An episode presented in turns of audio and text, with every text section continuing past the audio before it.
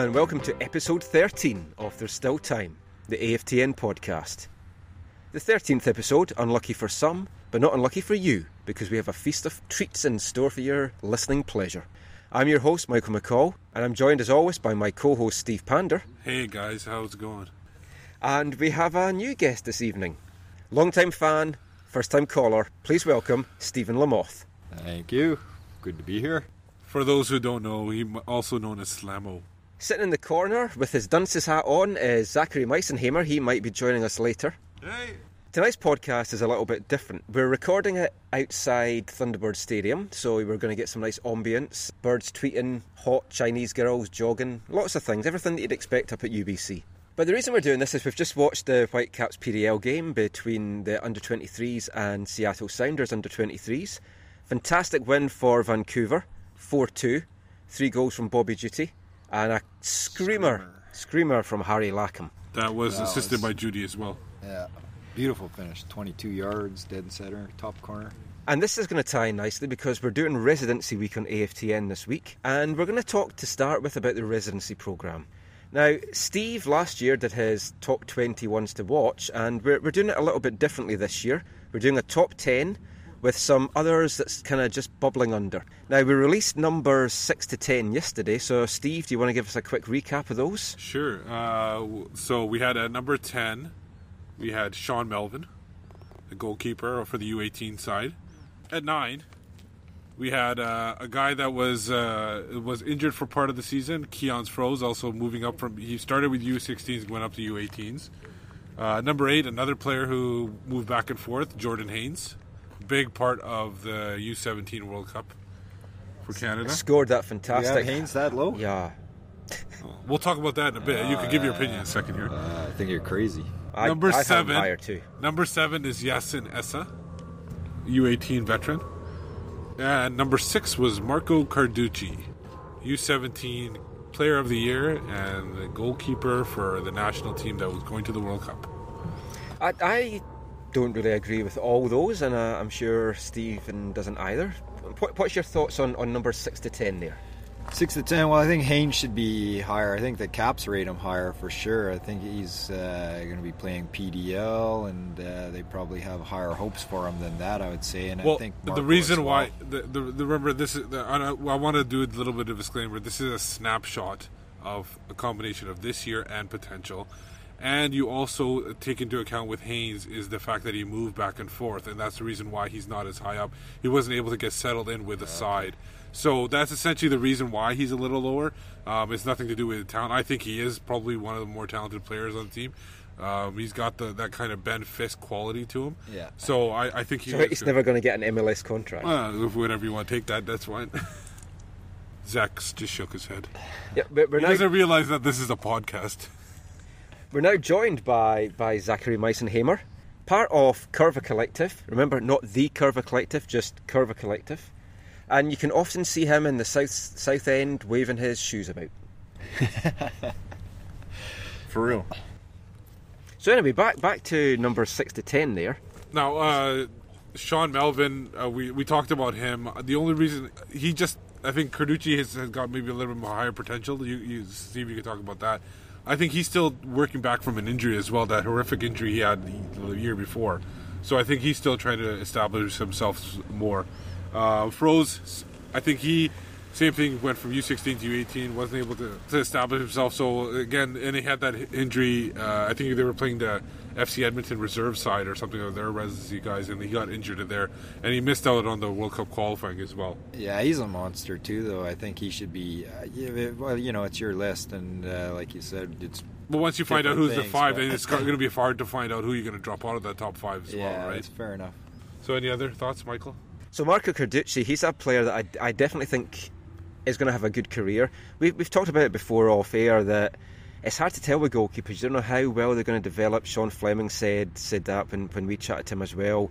It's going to be more in the later years. And the, the Whitecaps, they've had so many good goalkeepers recently because yeah. you've had Callum Irving and you've got Sean Melvin and now Marco and it's a it's going to be a tough position for him to break into because you've only got that one position on the field. Well, I think they're creating a culture of it, and I think they're all going to push each other. And I think out of this grouping at some point, you're going to see like a really. I remember the first time watching Nolan Wirth and thinking, "Look how good this kid is!" Right, Yeah, and, and he's kind of just- he's been lost in the shuffle a yeah. little bit. So yeah. these guys are all pushing each other, and I just think out of this group of you know Melvin Carducci and throw Callum in there as well, that one of them is just going to turn into the national team keeper. at or Simon, and then the, you know? and then people don't even know about this kid. He just showed up this year late in the season from Ottawa.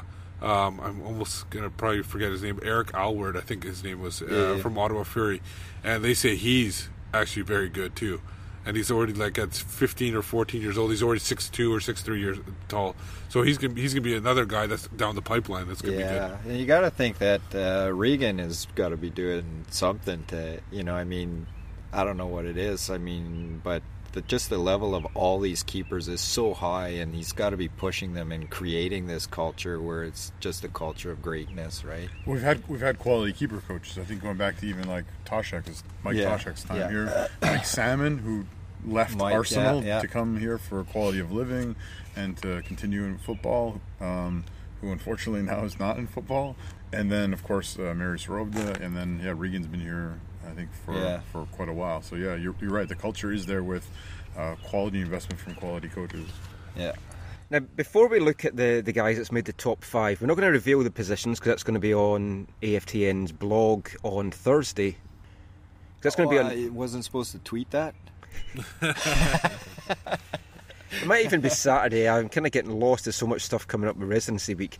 But let's just have a, a quick quick review of the season. Obviously, the 16s have struggled a bit. The 18s have made the, the playoffs again. They're there just now. How would you sum up the season? What do you take from it? What players that you've seen, especially ones that's leaving, do you think are maybe going to go on to, to bigger and brighter things?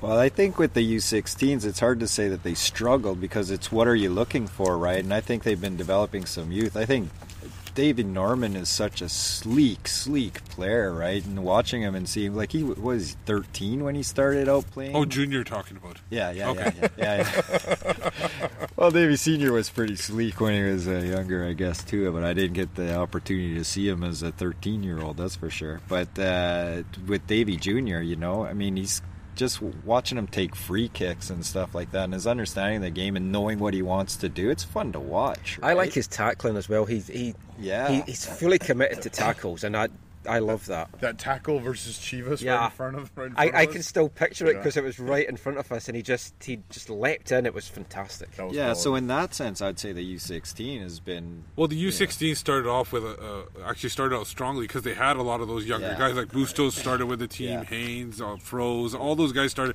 and then when Gordon Forrest came in, he wanted to challenge those guys more. He brought those guys up, and then they inserted a lot of U14s like um, um, Norman, like uh, Thomas Gardner, Yeah. those guys into that lineup. And uh, if you ever watch their, their their their games, you would notice that they struggled a lot in the midfield where a lot of those U14s were, and they Yeah. could, they were didn't have the finishing uh, pedigree. That, that that they started getting a little bit at the end of the year when Dario Zanatta started playing striker, another guy who just mi- missed the cut there at the top ten. Now, talking of finishing pedigrees, Matthew Chow, Yeah, he's a, he's a dogged defender. don't know where you're getting that from. Pe- Chow. pedigree, Chow. dog, Chow. Okay, gotcha.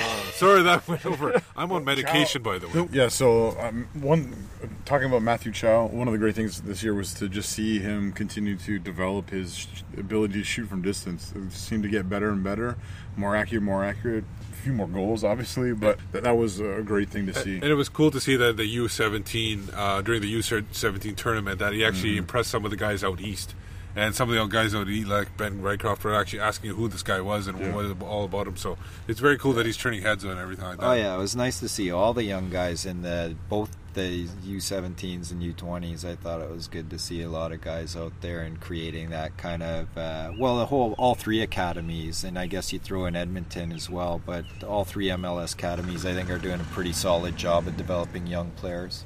Also on your list uh, that I see there, or that I heard you talk about there, um, is uh, Francesco.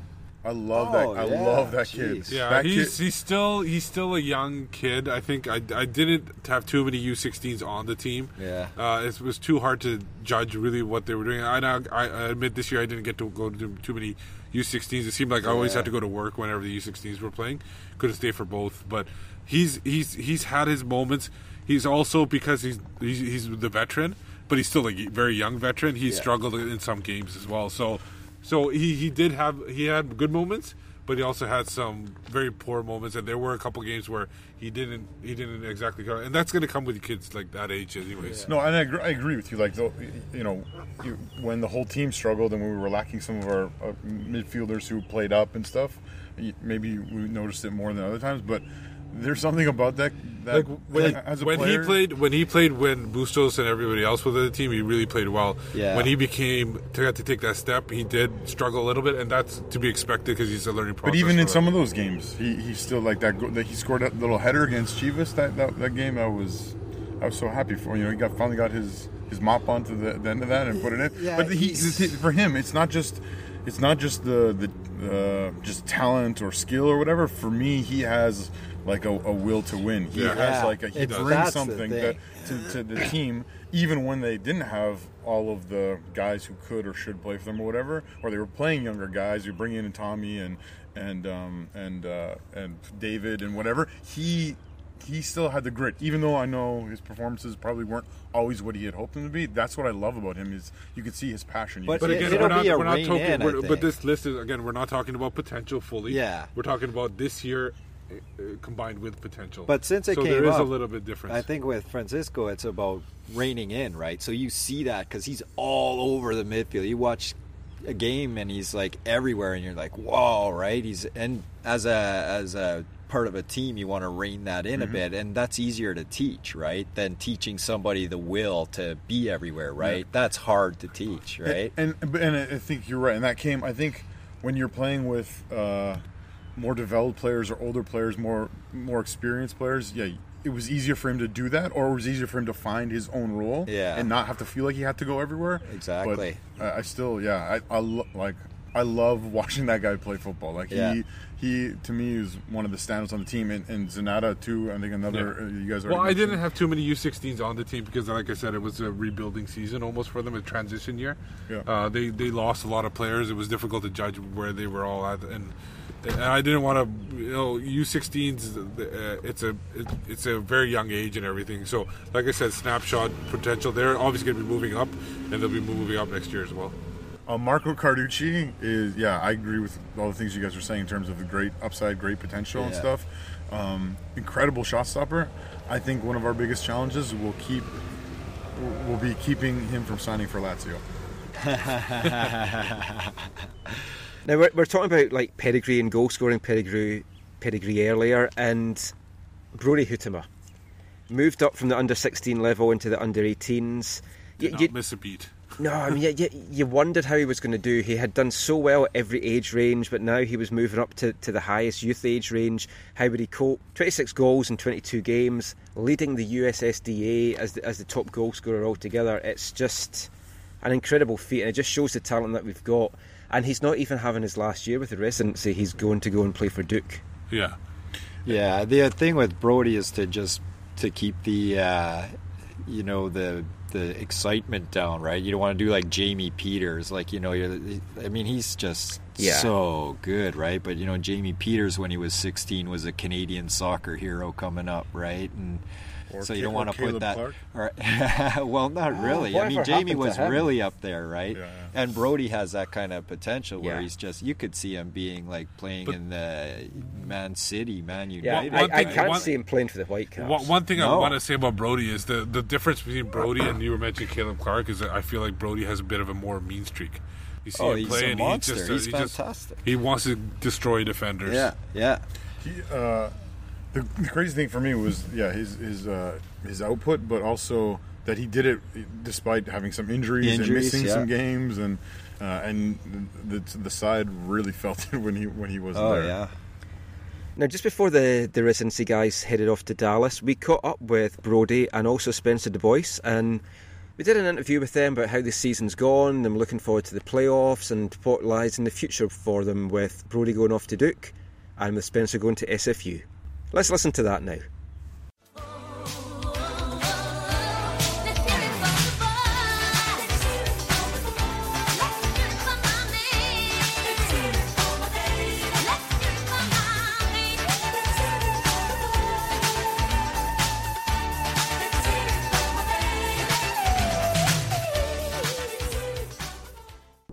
We're joined now by Brody Huitema and Spencer Du Bois, playing for the Whitecaps under 18s, and they're going to be heading off to the playoffs for the USSDA Championships next week in Dallas.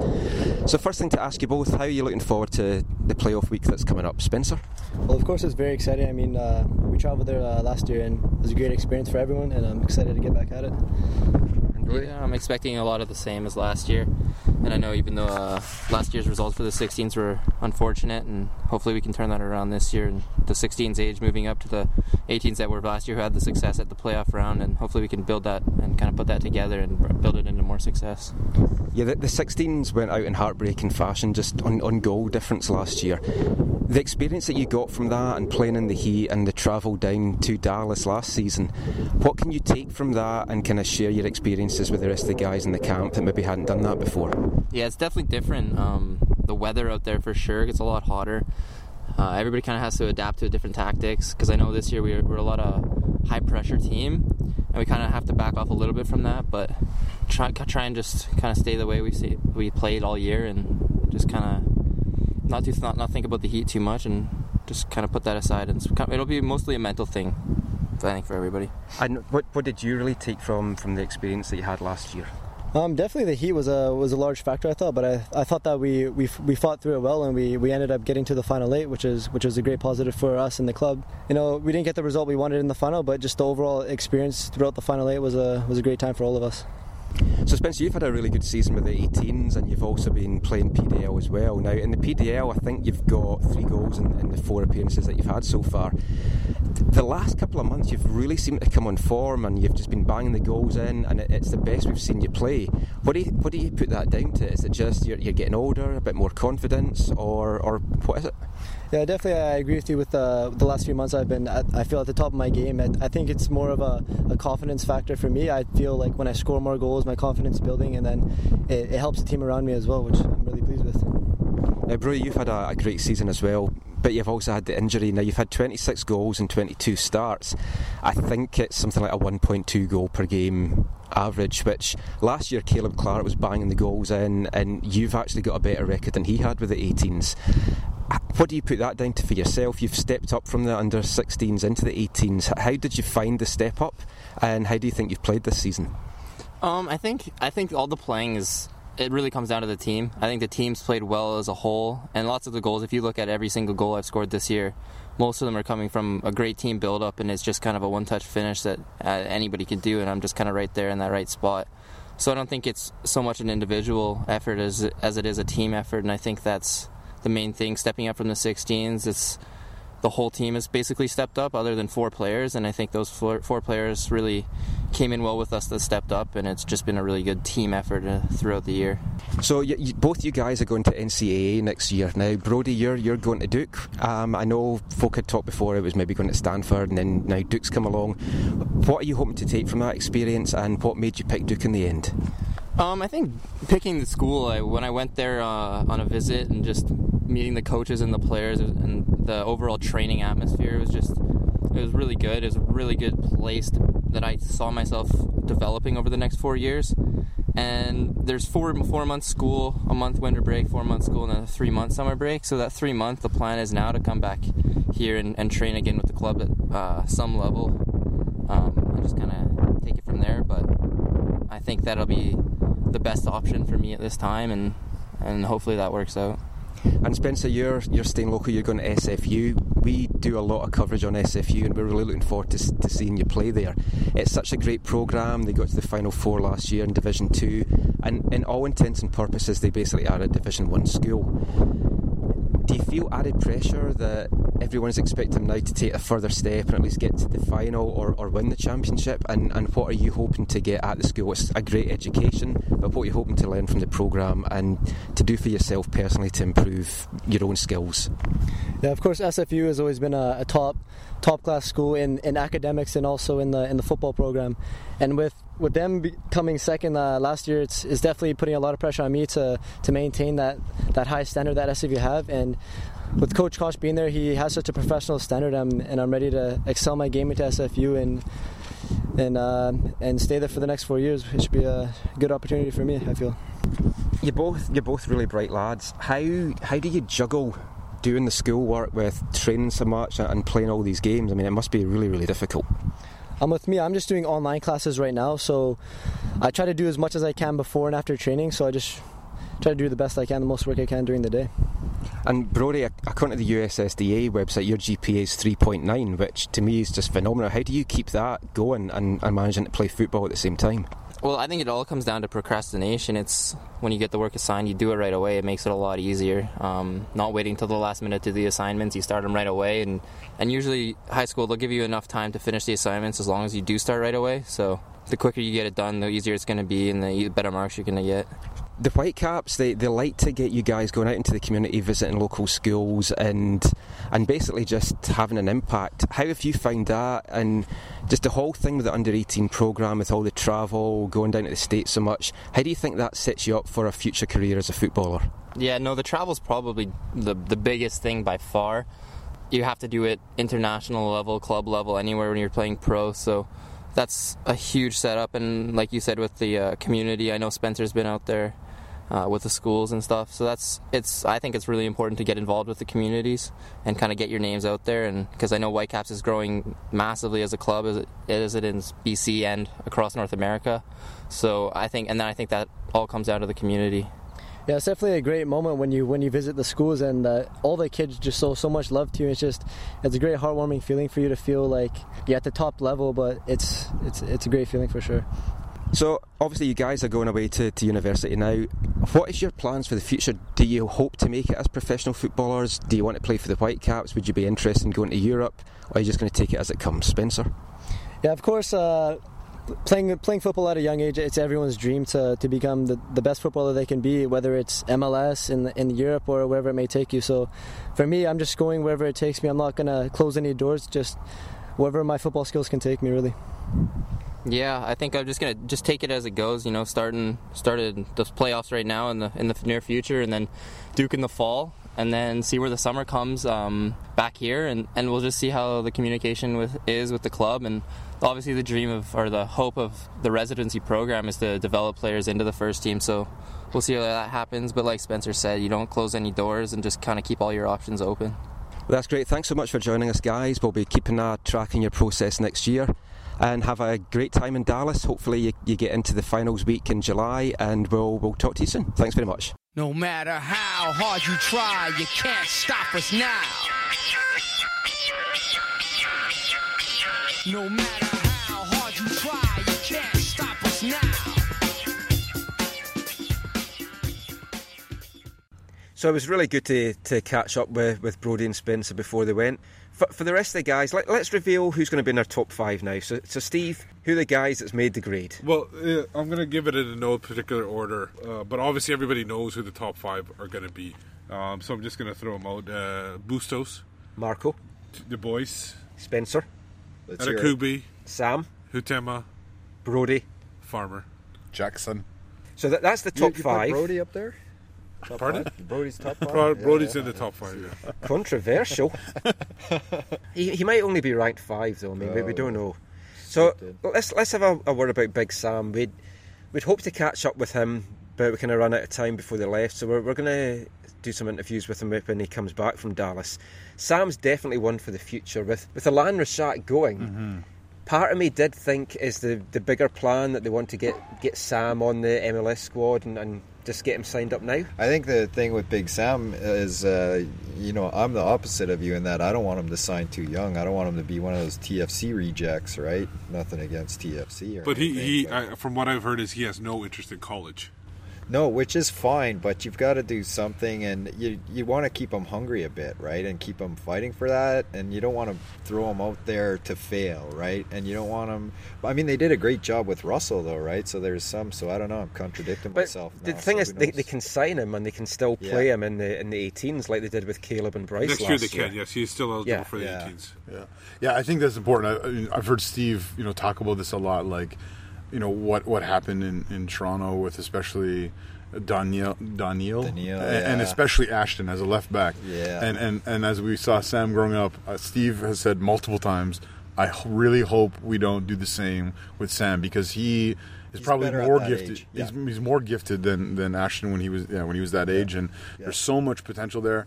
Uh, Still love you, Ashton. yeah, we, we uh, yeah, I, I really hope that that we uh, we can nurture him in the right way, and uh, it is hard kind of to say because yeah, I think every player is is unique, and what will be meaningful and will help them develop is I think unique. I think you know you mentioned you know some things worked with Russell. Well, I think I think a, a big part of that had to do with Russell's will. Yeah. You know, because there were a lot of difficult times. You know, we have other former players slash friends who didn't have that will and aren't here anymore and aren't really into football the way they, they could be Yeah. or should be um, based on how they you know the pedigree they grew up with and so I hope for Street. well, uh, yeah, our, our good friend, Phil, our good yeah. friend Phil. Like, Yeah. I, I, I, that's one of the hard, hard to get over. Someone who's so talented. I was talking to Randy uh, when he was in town, and Randy said Phil was the most talented player I ever played with. Two feet, can cross, whatever. And so, anyways, with Sam, you have someone with great potential, a great left back. Even we've even seen him play a little bit of center back Yeah, in, in a pinch Yes. or whatever. Yeah. Um, because he's a bigger, taller guy, and, and yeah, he, he he has so much potential. Yeah. So what, what do you think the best th- thing is for him then? Is it to sign with MLS and get loaned out to a USL Pro or an It's ASL team? Maybe Does he go to FC Edmonton? Do they, maybe do they want him there? Like, what, what do you I think, is think the it's. I don't know. Uh, I don't know who's in charge of the sports psychology department or that sort of thing. But I think you just need to read the player, right? You need to understand what drives Sam and what's gonna, you know, what's gonna keep him hungry. What's gonna put him in that spot where he's gonna. I can't read and I can't write, but that don't really matter because I come from Edmonton and I can drive a tractor. Hoo ha, hoo ha. Okay, so what do we say? So just to put him in that spot where he's going to be able to, you know, develop and and as a person develop, right? Because we've got to develop good men as well as good soccer players, right? Well, I, I think he has the will. I think I've seen him like the way he plays and everything. He has the will. It the reserve matches playing reserve. against men, absolutely. Like he went yeah. to Colorado. Yeah. He played two games in um in, in two two days for the residency, and on Tuesday he was playing ninety minutes against Colorado in that kind of in Yeah. that format. So he's definitely got the will to play. He, he seems like You know, me. just to be and they won the game too, all three games. a bit corny, you know, is watching him at the UBC and the reserves here, and then scooting over to watch the U16s and U18s, and seeing him come over with that fire and that light that Yeah. he had played like that, right? And that's like something where you you really think this guy's got something, right? This Yeah. guy's got the potential to really be something. And I think we talk about the sports psychology side stuff. Uh, that's what the gaffer fancies himself at, and we could talk about whether he's been successful with in, in on a case by case basis. But this is where we need him to read the situation in, in conjunction with Stewart and um, Forster and, and you know the guys who are making those decisions. But DeClute. yeah, yeah, Jake. We we need him to read this well because I think. Uh, I, I think with Russell somehow, I, yeah, I think they read it well Yeah. he wasn't here for Phil. All he got to say was Phil. You know, we'd like to see you again. And, and Phil, I think, brokenhearted by, you know, that, that year that I think just ruined him, said, "I need to move somewhere else." And and I don't think that Sam's in that place, obviously, but you do. Or we need to handle the yeah, situation right. absolutely. Yeah. Now, another guy that was just heard from there was Spencer Du Bois, and Spencer's going to go and play for SFU next year. Now, Stephen, you've watched tons of the SFU games, as have myself and Steve. How excited are you now that Spencer is going to go and join that program? Oh, I love it. I think that uh, it'll he'll fit really in. I think you know the Caps have played more of a structured system, and I think Allen at SFU is more freewheeling and gives them a bit more creativity. And I think Spencer's going to excel in that. And I think uh, I think he's going to do really well, scoring lots I think of points. I think seeing SFU and watching Spencer on one side and Ryan Dillon on the other oh, side Oh, is going to yeah. be just just Yeah. like out of this world. It's going to be oh really yeah, Carlos stuff. in the middle. Yeah. It's you know. You throw Alex in Raleigh Alex Raleigh in in there, back, winning yeah. balls and knocking guys sideways. And Yeah. De- definitely worth anyone listening to this getting out and seeing some of the SFU games next year. They were so entertaining this season that's passed and went so close to winning the championship. And I think with the ad- addition of Spencer and some of the other guys that they've added, it's a really strong team. And I, I really think they can go home and, and bring home the trophy this year. For, Yeah. And for all you ground hoppers out there, it's a it's a great little place to go watch a game. I think I went maybe two or three times this year, and like every game was like in a fog or Yeah. a haze or a Sometimes you got all four seasons in the one game, which was kind of Yeah, it's fantastic. a, it's a beautiful little place to watch a match. And beautiful girls as well. oh yes, I'm I, married though, so no, I'm not looking. Uh, this is for the single guys. I've got some nice pictures. If anyone wants to see as well, just send us an email and we'll we'll let you see them. All the Well, it's a single bit of a side, but just with the SFU, it's the keeper. You know, I know Alan's out recruiting, and I saw a couple of the guys that he's brought in from NCAA uh, Division One who had maybe suffered injuries and coming back and that sort of thing, but they've lost their starting keeper, and so that'll be the uh, big question, I guess. But I predict an undefeated season. That would be excellent to see. Now, one last guy which we'll just mention is Marco Bustos. Now, Marco, we're running an interview on Thursday that we did with him. It was a really good interview. He's talking about his time away with the U17s and his passion for the game just comes through so much just talking to him. What, what's your opinion on Marco? it's great to watch him play. Like he Oh, yeah. he is he is the kind of uh, kind of gifted, uh, skilled, talented, creative player that you want to watch play. You you watch him in he has a he has a body shape sort of like of a of a of an Antonio Cassano or something. Like he's he's incredibly strong on the ball, and you might look at him and be like. Wow, you know what's he going to be able to do with you know the, what he's been gifted with? Um, but he does a lot, and he the, the the the goals he's scored and the goals he's created that I've seen in the last uh, year, year and a half, two years or whatever, it just like is just mind-boggling. And the thing is, he's, the way he scores sometimes is so different. He'll Yeah. he'll he'll go around Mm-hmm. defenders. He'll, he'll he's good in tight positions with the ball, and he'll he'll score from distance with a rocket of a shot too. So he can Yeah. he can score from uh, a Chip variety of ways, yeah. chip the keeper, and do a lot of things. So he he's actually the one guy I would say. Uh, made the biggest difference uh, in the seasons for the U16s and U18s when he hopped up. Yeah. Because when he hopped up, the U16s went- went downhill and the U18s actually started improving. And I think he was a big factor in that. I think for Marcos, the thing I always find interesting is just the surprise that he gets the balls. Right, you're there's mm-hmm. just balls that he has no business getting to, and the next thing you know, they're at her, at his feet, and something's happening. Oh. And the fact that he's, you know, when just saying his name, and I'm thinking he's got to be third, you know, with Brody and Sam, and it's like it's it's like 2008, right? When you think of the 2008 PDL boys, and it's like these guys are right there with that, right? And, and the thing is with Marco, the one story I can tell you about him is like his work rates improved so much. Mm-hmm. When we watched him the first time, in uh, it was at SFU. Dalrymple was his coach, Craig Dalrymple. All you heard when he was on, when Bustos was on, Bustos get get going, Bustos get going. He just kept uh, telling him because he was just kind of floating around and everything. He does not float anymore. He's always on the ball. He's going after the ball. He's fantastic. yeah. So, as, as Steve revealed there, that's going to be the top five. You can find out what order they're in by checking AFTN on Friday, and you'll see the order of them then. Now, we've talked a lot about the guys, the talent, the potential that we see. So, just before we kind of close this segment of the podcast, let's cover the, the elephant in the room. It's all well and good us talking about these players. Are we ever going to see them playing for the Whitecaps in MLS? What do we need to do to get them there? What do the, the Caps need to do to develop more Canadian talent that's actually playing in the first team?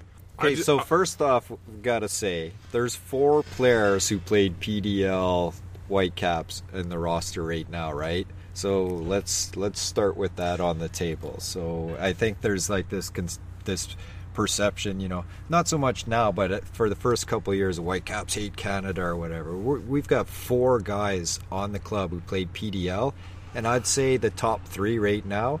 Well, Brody probably won't end up in MLS unless he plays a year or two before he scoots off, right? But I think, yeah, I think we've got two or three players, you know, potential with the, the keepers as well. So you might even see up to four players at some point getting MLS minutes or at least contracts. I'm going I. I I would say for uh, for anywhere from three to four, but I, I, I say why not more, right?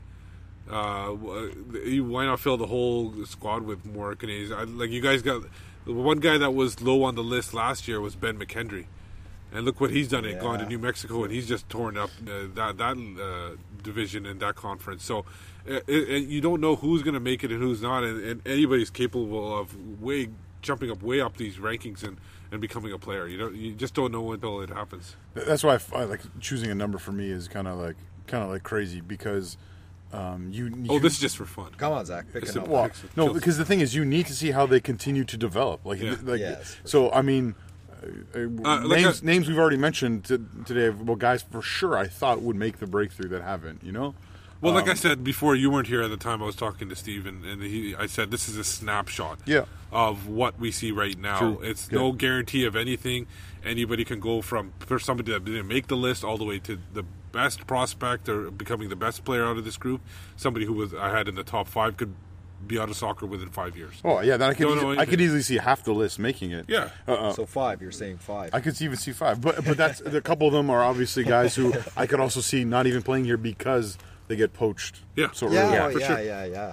The thing we with could me end up is- with none. We could have Yeah. four being poached to Europe and none here. I, I just don't want to see them make the squad. I want to actually see them play, and that's the problem that we have with the Whitecaps.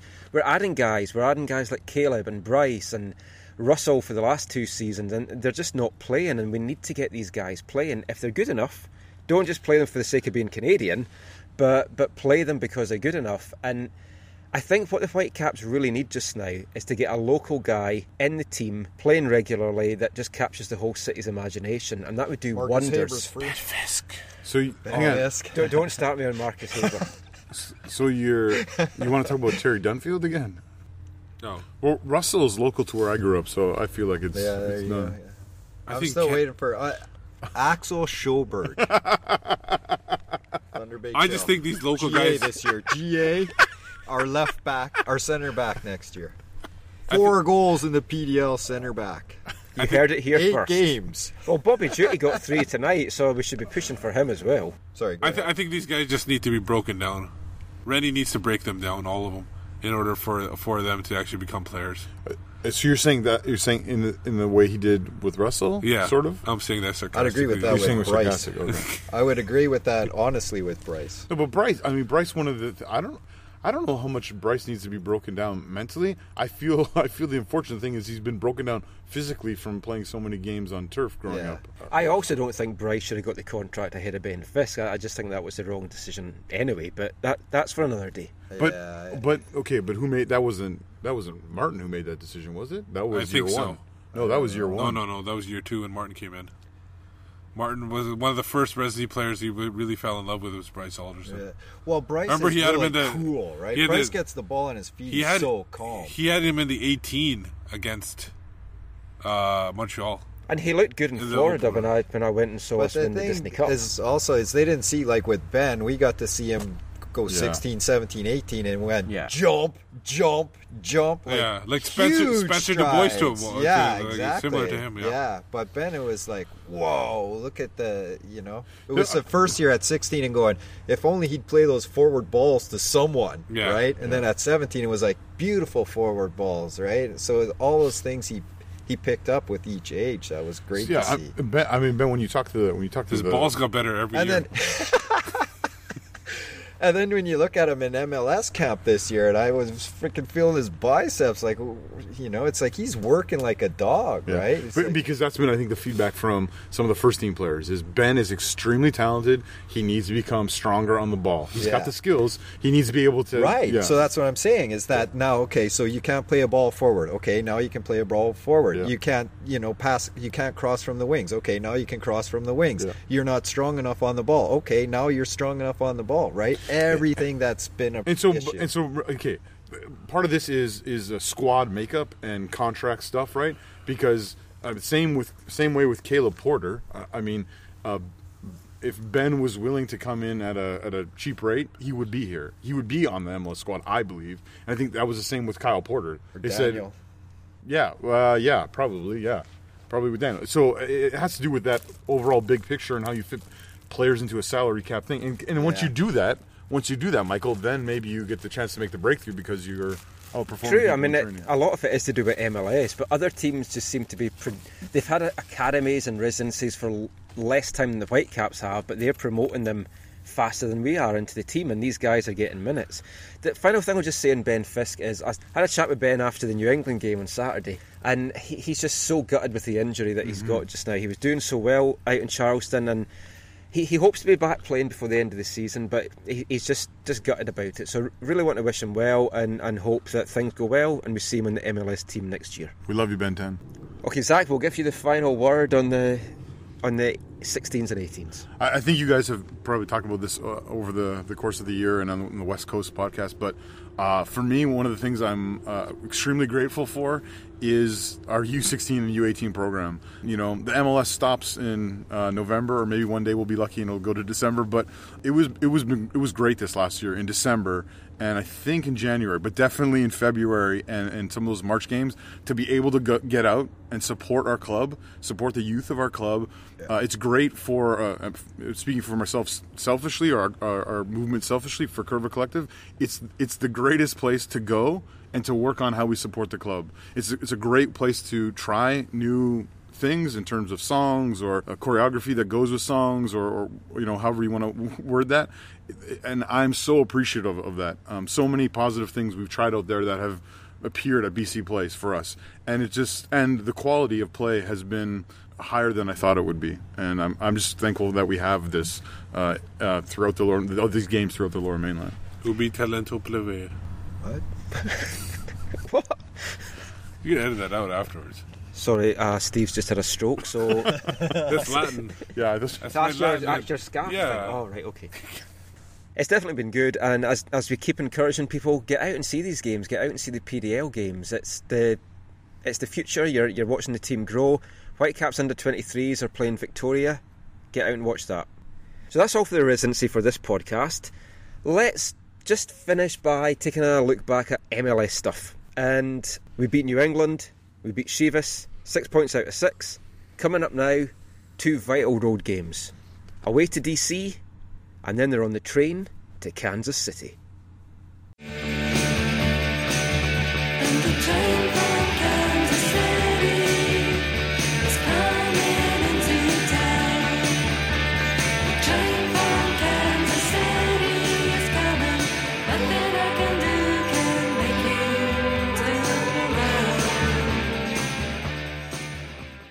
So Whitecaps picked up six points from the back-to-back home games, puts them back into fourth spot in the, the West, back in the playoff places.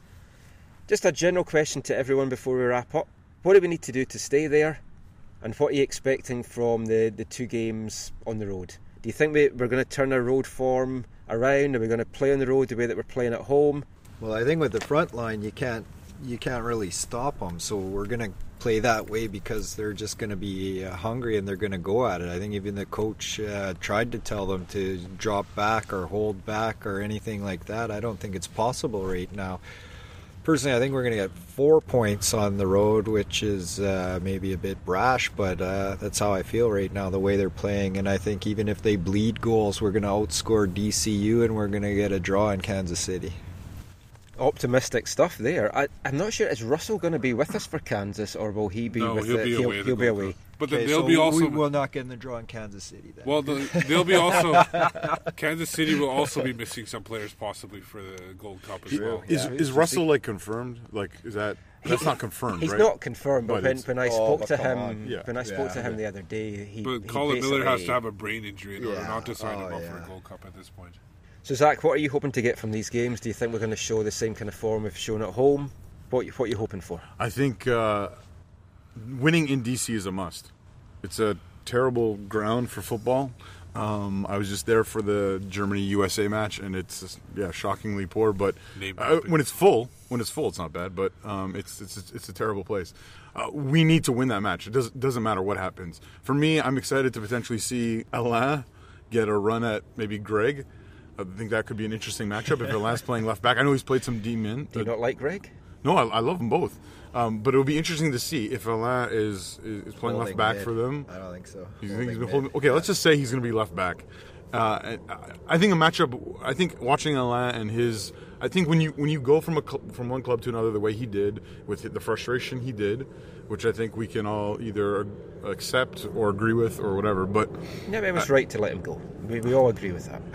I think Do we think He's, he's going to score the brace he should have scored in Yeah. Montreal, He'll- but we'll score five. But that's the thing. I think he's going to be fired up. So I Oh, think I think he's so watching well-being. watching him is going to be interesting. Whether he's at left back and he's running at Greg, or he's there in the middle and he's up against Nigel, Or he's in the middle and he or slides, happens to slide over to the right hand side and goes up a against a certain left back that replaced him. no, that's not going to happen. That's not Alain. That's not Alain. Oh, he might just accidentally slide. No, he no, might no, get no, forced no, on no. that way. He No. might accidentally slice the ball into the, the home dugout or the away dugout.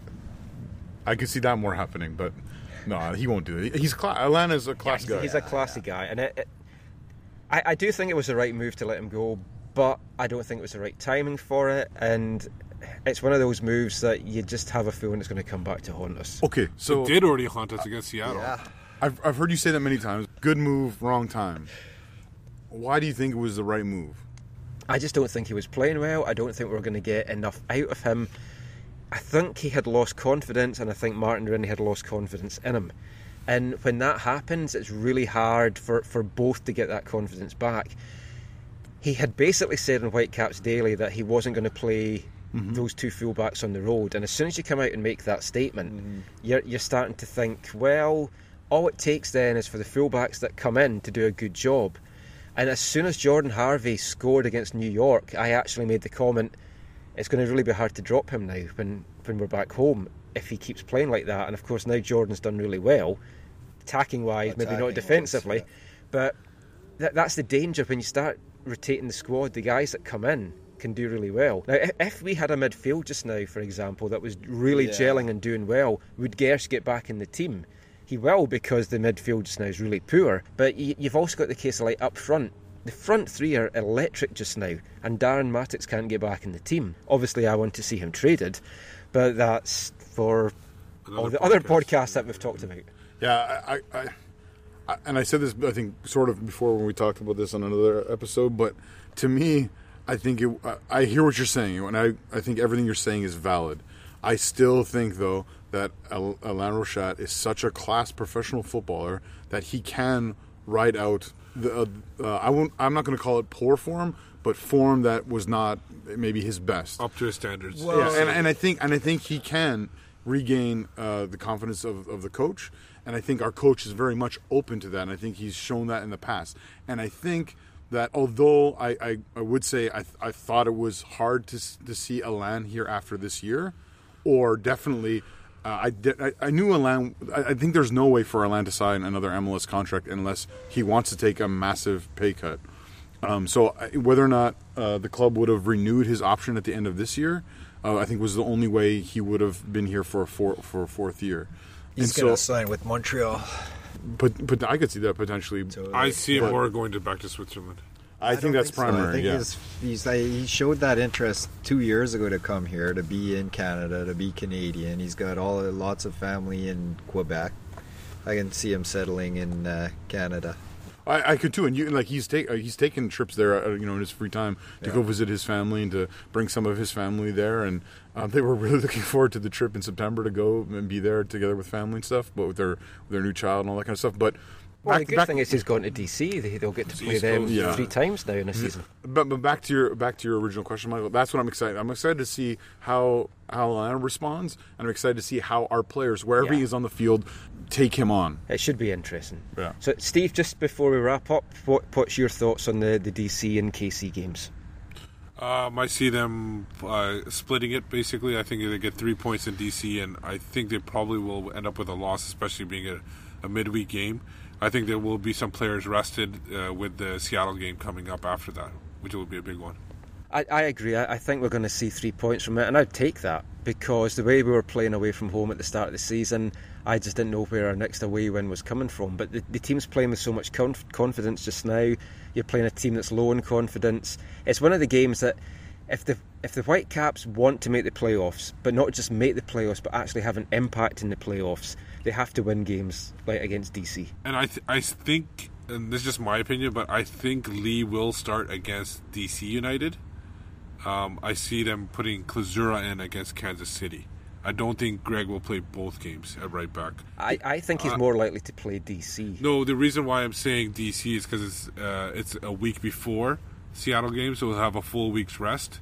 Yeah. Um, and, uh, and it's more the must win. and the more the must win because you can afford to lose True. to Kansas City. So it's basically I would never use the language you can afford to lose I to. know but you can, afford, but if you could pick up the DC win, then you know it, it makes it less uh, pressure on the getting points in Kansas City No one's going to be once. firing Rennie for losing to Kansas City. Are you No sure? way. Are you sure? Yeah. Well, I- I- there'll I think one his or safe but yeah. is- until the end of the season.